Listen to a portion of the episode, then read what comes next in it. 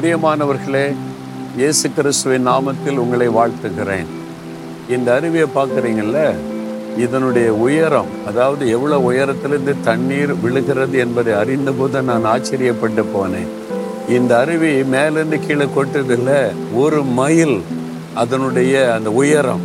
அவ்வளோ உயரத்திலிருந்து தண்ணீர் ஒரு மைல் அளவுக்கு தண்ணீர் விழுந்து கொண்டே இருக்கிறது. இவ்வளோ உயரமான ஃபால்ஸை வந்து நான் இப்போ தான் முதல் முறை நான் பார்க்குறேன். நீங்கள் கூட ஆச்சரியமாக பார்க்குறீங்கல்ல. ஆண்டோடைய செல்சிப்பு எவ்வளோ ஆச்சரியம் இல்லை! அவர் அற்புதமான தேவன்தான். சரி, இந்த நாளில் ஆண்டவர் ஒரு வார்த்தை சொல்லுகிறார்.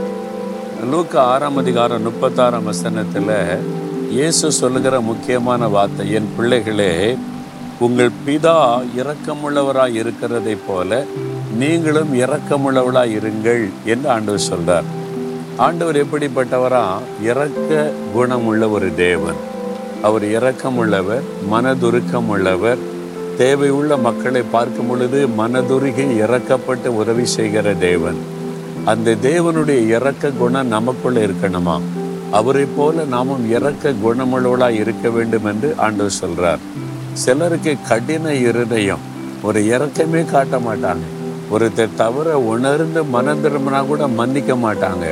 நான் இப்படி தான் இருப்பேன் அப்படின்னு சொல்லி இரக்கம் இல்லாமல் நடந்து கொள்ளுவாங்க. இல்லை கொஞ்சம் இரக்கம் காட்டுங்கன்னு சொன்னால் இரக்கெல்லாம் காட்ட முடியாது என்பதாக சொல்லுகிற மனிதர்களை பார்த்துருக்குறோம். நீங்கள் எப்படி இருக்கிறீங்க?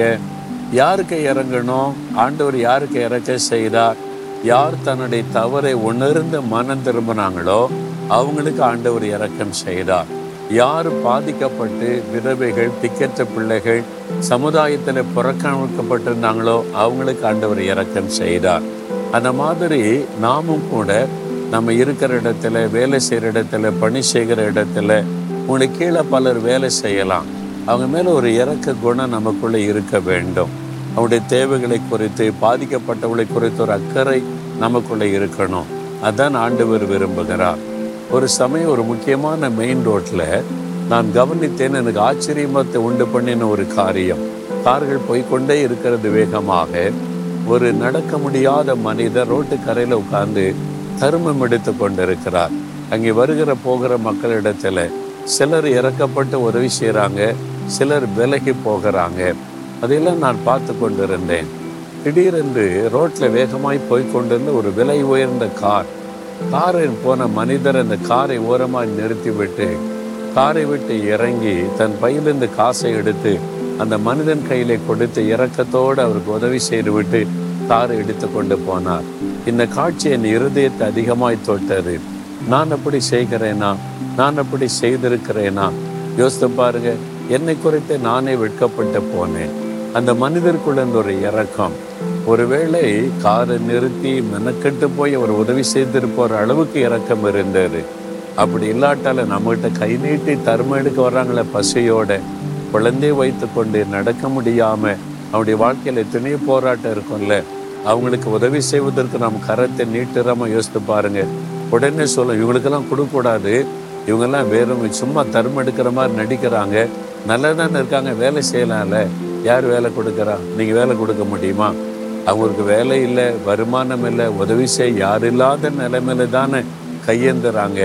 அதனால் விதண்டவாதம் பேசாமல் முடிந்த அளவுக்கு ஒரு உதவி செய்யலாம்ல.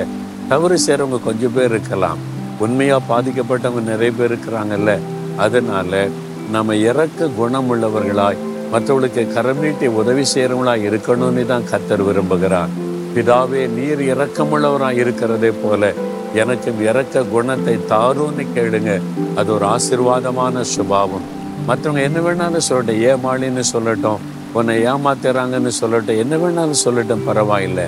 ஆனால் ஆண்டவுடைய பார்வையில் நீங்கள் இரக்க குணம் உள்ளவர்கள். அதற்கு ஒப்பு கொடுக்குறீங்களா? ஆண்டவரே, இந்த உலகத்தில் எத்தனையோ பாதிக்கப்பட்ட மக்கள், தேவையுள்ள மக்கள் இருக்கிறாங்க. நான் இரக்க குணமுள்ளவனாக இருக்கணும், இரக்க குணம் உள்ளவளாக இருக்கணும். உம்மை போல இரக்க சுபாவத்தை எனக்கு தாரும். இயேசுவின் நாமத்தில் ஜெபிக்கிறேன். ஆமேன், ஆமேன்.